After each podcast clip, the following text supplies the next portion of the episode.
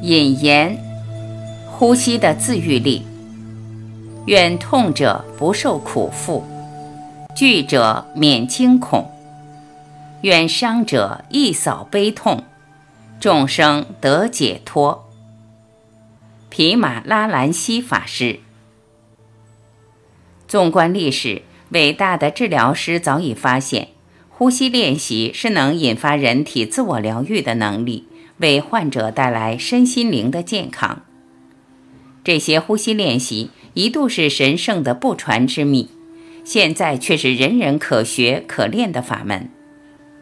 我们邀请你透过本书和呼吸的自愈力有声教材，亲身体验这一简单而自然的方法，学习沉着冷静，克服压力，提升精力，澄净心神，改善体能，睡得安稳香甜。和所爱的人更为亲近。本书会介绍核心的呼吸技术，解释其中的奥秘，教你如何运用这些练习，面对生活中的诸多挑战。人体的每个细胞都有自我疗愈的能力，身体组织每天也会汰旧换新。早在西药问世前，萨满巫师、僧侣、祭司。部落首领就知道如何启动人体与生俱来的能力，以预防并治疗疾病。世界各个角落的瑜伽教室都教人调息、呼吸练习的基本功，而在现代的瑜伽行者和武术家浸淫于呼吸练习的同时，科学也开始探索人体呼吸系统的巨大疗愈潜力。越来越多的研究指出，只要改变呼吸模式。我们可以让压力反应系统恢复平衡，使喋喋不休的头脑思绪安静下来，还能疏解焦虑和创伤后压力症候群的症状，强化身体健康和耐力，提升临床表现，改善亲密关系。本书会由科学角度来说明呼吸练习的作用，同时解释如何应用于生活的方方面面。圣雄甘地。武打明星李小龙，禅修人士，基督教修士夏威夷卡乌纳，俄罗斯特种部队有何共通之处？他们都因呼吸练习获益，改善了身心灵的健康。举例来说，坚持正直和非暴力原则的圣雄甘地就很享受每天早上的朗声诵祷。想想他领导印度人民进行和平抵抗，向英国争取政治独立。所面对的压力必然远大于一般人每天的琐碎压力。朗声诵祷的修持陪着甘地一路带领追随者度过危难。一样的呼吸练习能帮我们面对各种压力，维持压力反应系统的平衡。武打明星李小龙在发动致命一击前一定会猛然大吼，不只是为了吓唬对方。更是因为大吼所引发的庞大呼吸量，能使感觉更为敏锐，而能倾全身之力于当下一击。中世纪俄罗斯东正教静修士则在唱诵耶稣祷文之前，修炼呼吸导引，以进入更高的灵性境界。他们将这一呼吸秘法传授给基督教圣骑士，助其抵御外辱。至今。俄罗斯特种部队的训练仍有呼吸导引的影子。此外，呼吸的奥秘也在夏威夷山地的卡乌纳间代代相传。目前的夏威夷呼吸练习与印度和中国的呼吸法也颇有相通之处。有这么多类似的呼吸锻炼功法正在世界各地流传，这意味着呼吸练习的根源可能有千万年的历史。举例来说，瑜伽、气功和禅修静坐都有放慢呼吸速度至每分钟五到六次这样的功法。本书会为读者介绍最新的研究，谈谈呼吸练习是怎么用来减轻压力的。呼吸练习对现代人健康的重要性绝不亚于昔日。现代生活的压力除了会导致焦虑、忧郁、愤怒。愤世嫉俗等等负面情绪，还会促使人体早衰，引发心血管疾病、肥胖、发炎、免疫功能障碍。每天做呼吸练习，可以逆转压力的影响，对抗疾病恶化，提高整体的生活品质。压力非但让身体付出代价，也会损耗灵性。日积月累的情绪防卫，窒息了我们爱、同理和亲密的能力。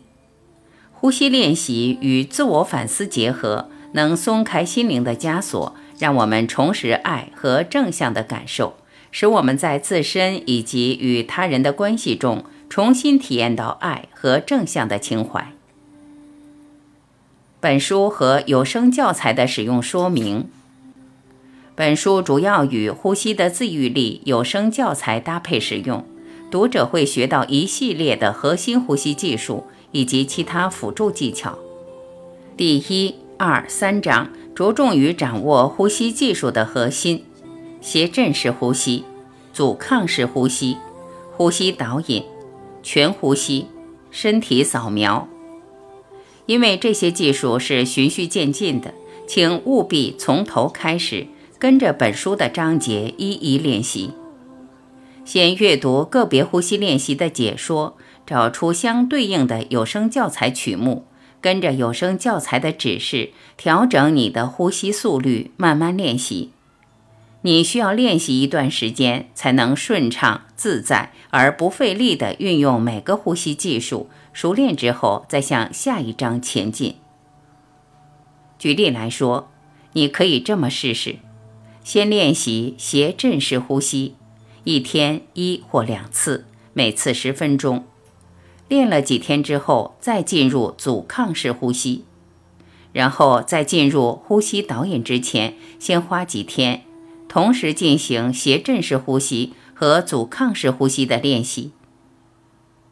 开始做呼吸练习时，最好能全神贯注，减少干扰。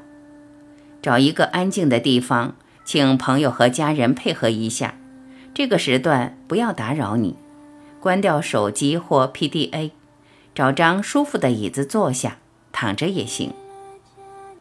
呼吸练习的形式五花八门，各有所长。本书只会介绍几种最有用。能迅速生效而且简单易学的练习，并以安全性作为重要的选择依据。我们教过几千人做呼吸练习，发现有些人确实容易发生副作用。因此，本书只引介所有人都能安心练习的技术。书里介绍的前四项核心呼吸练习，并不全是粗浅的功夫。从传统的修行角度来看，有些技术是要修习瑜伽多年后才可以练习的。古代的瑜伽行者之所以多年不辍，每天修炼好几个小时，除了想达成身心灵的统合之外，更是为了灵性的开悟。因此，只有最潜心投入的行者才能接触这些高深的修法。今日虽然仍有认真修持的瑜伽行者。但是大多数人，尤其在西方，并不把瑜伽当做一种灵修法门，而是一种体位练习或放松方法，目标是健身或放松。因此，只要找对方法并投入一定的时间，其实是更容易达成的。我们会着重于初学者和老手都能学的温和呼吸练习，深入的呼吸练习则需要投入更多的时间。而且需要老师的指导。一旦掌握了前三个核心练习的要领，就可以进入本书的全呼吸。这是一种温和、效果强大而且用途广泛的练习，能缓解种种身心的痛苦。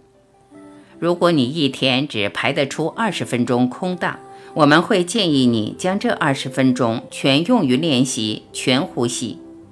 不过第四五章。还会介绍更多的技巧，包括哈式呼吸、数吸和振动式呼吸。我们会在第五、六、七章说明如何运用前几章的呼吸技术处理压力、失眠、焦虑、忧郁、创伤后压力症候群、人际交往障碍、身体不适等身心问题，并提升表演和运动竞赛的临场表现。这几章会解释呼吸练习是怎么影响大脑、情绪调节、压力反应系统、内分泌、负面和正向情绪、感受爱的能力的。除了提出相关的科学证据，还会透过学员和患者的亲身经历以及我们自己的体验，说明呼吸练习如何点点滴滴地改变人生。虽然我们的患者都很乐意分享自身的经历，但我们仍改编了部分细节，以保护他们的隐私。此外，这几章也针对常见的问题予以一一解答。如果本书解答不了你的问题，欢迎至全身心呼吸疗愈网站提问，我们会竭尽所能答复与呼吸练习相关的疑惑。附录的两个表格针对本书介绍的练习整理出使用的时段和方法。气喘、阻塞性肺病、反应性呼吸道疾病患者注意事项。气喘、慢性阻塞性肺病、反应性呼吸道疾病、吸入有毒物质等等重症患者，在开始做呼吸练习之前。请仔细阅读第三章关于气喘的说明。我们也建议你先与医师商量一下，确保这些呼吸练习对你是安全无虞的。长远来看，呼吸练习确实能改善大多数呼吸系统疾病的症状。然而，一开始可能需要调整练习方式。我们会在第一章教你如何调整。帮助你安心运用这些呼吸治疗。呼吸的自愈技术是人人都可以练习，而且很快就能学会的。大多数人都能在三十分钟内掌握本书的第一个呼吸技术——斜振式呼吸。然而，如果你无法这么快进入状况，只要有耐心，早晚会越来越容易上手。呼吸练习的疗愈效果，全看你有多投入。或许你会这么想：要每天挪出二十分钟，吞颗药丸不是更快一些吗？